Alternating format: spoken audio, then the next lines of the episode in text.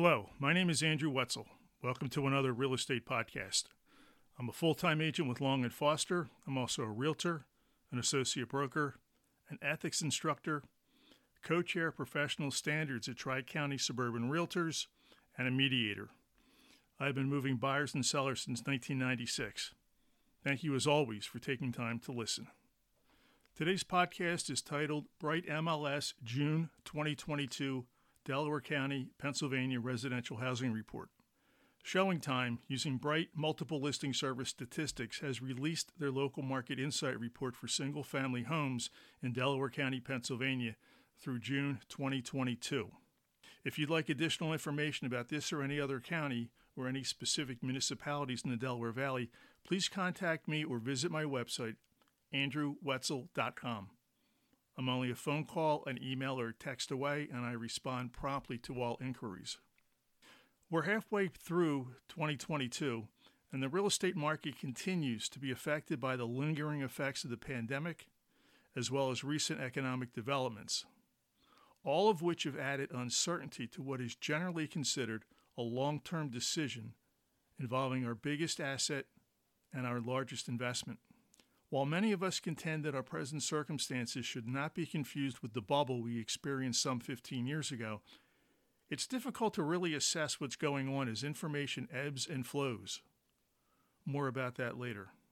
The pandemic caused many sellers to stay off the market dramatically, reducing inventory levels and creating a shortage. While many buyers delayed taking action, the easing of the pandemic released pent up demand for housing, shifting the supply and demand ratios. In many areas, the result was a huge advantage for sellers. Complicating this were several underlying factors.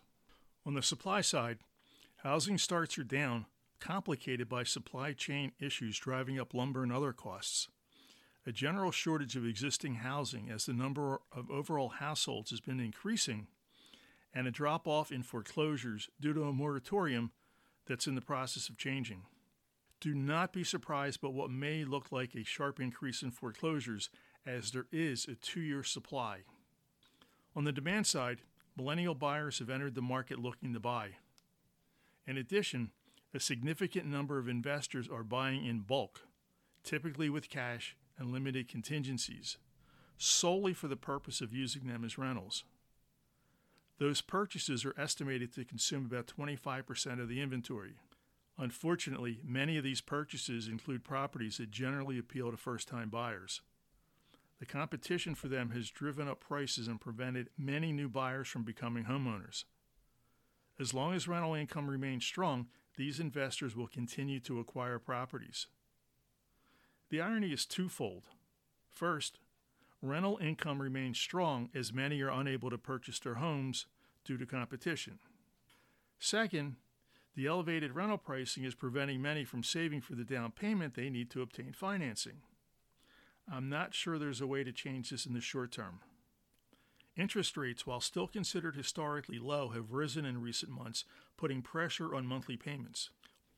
While interest rates have not historically suppressed pricing, they can influence selling and buying, which affects supply and demand on local levels. Locally, I am seeing inventory levels increasing, some of which is attributed to sales falling through due to inspection and financing issues. The auction type environment of recent memory has subsided in many areas, resulting in longer times on the market, buyers being better able to work through the buying process, which should help them with their decision making. Competition in some areas remains intense. Many sellers and their listing agents remain overly optimistic, as evidenced by a number of dramatic price reductions. Many buyers are refusing to continue the panic buying hysteria that we've been seeing. It appears that, as with the bubble years, many sellers waited too long to try selling, although, if they are buying, that may have been in their best interests. From a selling perspective, once again, I would remind people not to try to time the market. As always, your experience may differ depending upon your location and how you've personally been impacted by everything that's been going on. As I always say, the decision to buy or sell real estate is a personal one, and the current environment typifies that, as many sellers stay off the market while some buyers still do extraordinary things to beat their competition. As always, This report compares current year to date results to one year ago during the same time period. As with all real estate statistics, two things are true. First, the performance within individual zip codes can and will vary significantly from the overall county. Real estate is local and results can vary from neighborhood to neighborhood and even block to block. There is no such thing as a national real estate market any more than there's a national weather forecast. So, whether you may be thinking about selling or buying, please contact me for details about your areas of interest. I can provide current information and keep you informed about the evolving market. Deciding whether it's the right time to sell or buy is a personal decision, typically involving a number of variables, some of which you can control, some of which you cannot. Data and information can be found in many places with no way to know how accurate they are or what they mean. I can provide the knowledge and insight to help you decide what works for you. My second point is that unfortunately, all real estate statistics involving sold data are stale. This is especially true if you're relying on internet valuation models, which use recorded data rather than up to date multiple listing service information. Even then, while a sale may be reported as having settled or closed today, the real question is when was the offer negotiated? Typically, finance sales can take 45 to 60 days to close, so the market today may be different from when the offer was presented and negotiated. This is especially true in changing markets. Up to date information, even if not perfect, is important. As far as the statistics, there were 4,419 new for sale listings through June 2022 compared to 4802 through June of 2021, which represents a decrease of 8%. There were 3,538 closed sales through June 2022 compared to 36.99 last year. That's a decrease of 4.4%. The median selling price, meaning half or above and half or below, through June 2022 was an even 295,000 compared to 265,000 through June of 2021, an increase of 11.3%. The decline in the number of newly listed properties impacted the number sold while substantially increasing their selling prices. Real estate is a supply and demand commodity. The number of currently available properties, 649, is slightly below one year ago. That number was 665. It's well above last month, 487, meaning that more houses are coming on the market, as I said earlier. The days on the market, 21 through June 2022, is up. The sold to list price ratio, 101.8%, meaning that these houses sold above asking, is down while the month's supply of inventory remains less than one month, which is about the same as a year ago. Again, these numbers can vary throughout the county. The underlying data show a wide range of results in all categories among the 49 different municipalities in Delaware County. The real question is what happens going forward? Generally speaking, low inventory levels in some areas will continue to produce multiple offers, even if not the same auction type frenzy we've been seeing. In fact, some newer owners are already regretting a hasty decision to get a property under contract. This is amplified in some areas where prices are flat or declining, as those trends make reselling costly.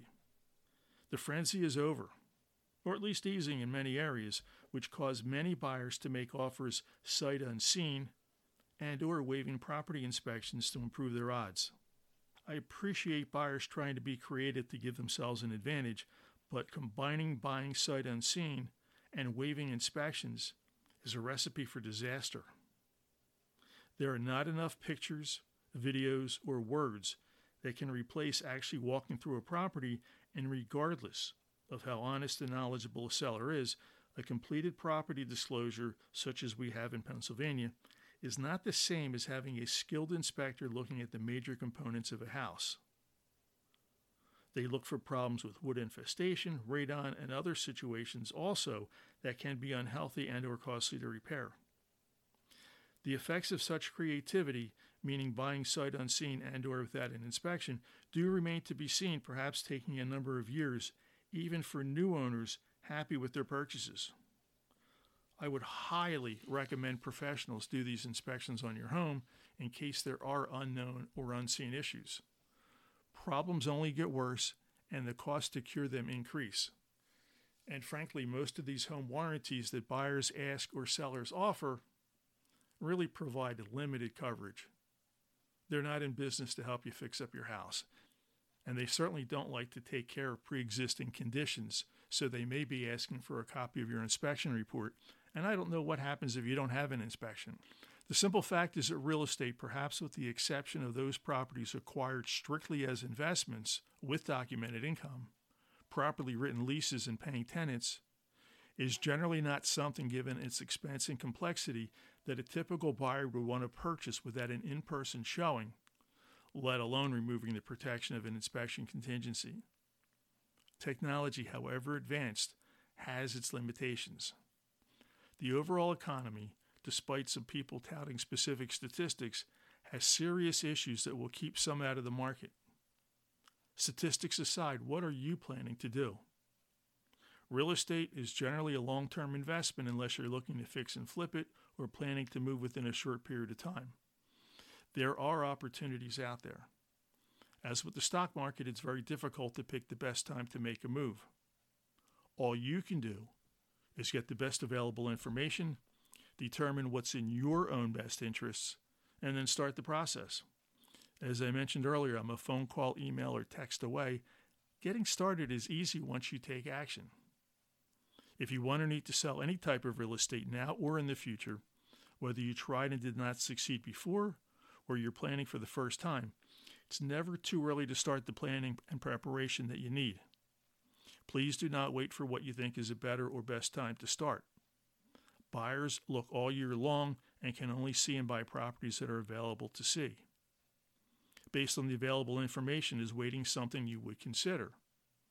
We're going to be heading into the end of summer, the beginning of the fall, and the last usual best time of the year to sell. But even if you're planning to wait until next year, I always encourage people to start thinking about what they're going to do and give me a call in January so we can start planning the process. Obviously, we can't predict what the economy will be like. You can't predict necessarily what will be going on with your own life. But if you're looking to sell next year, you don't want to wait till the calendar says it's spring. You want to get your planning done as early as possible. Again, I thank you for listening to the podcast. And remember, there's no time for inexperience, empty promises, or false expectations. Hire wisely. We are not all the same.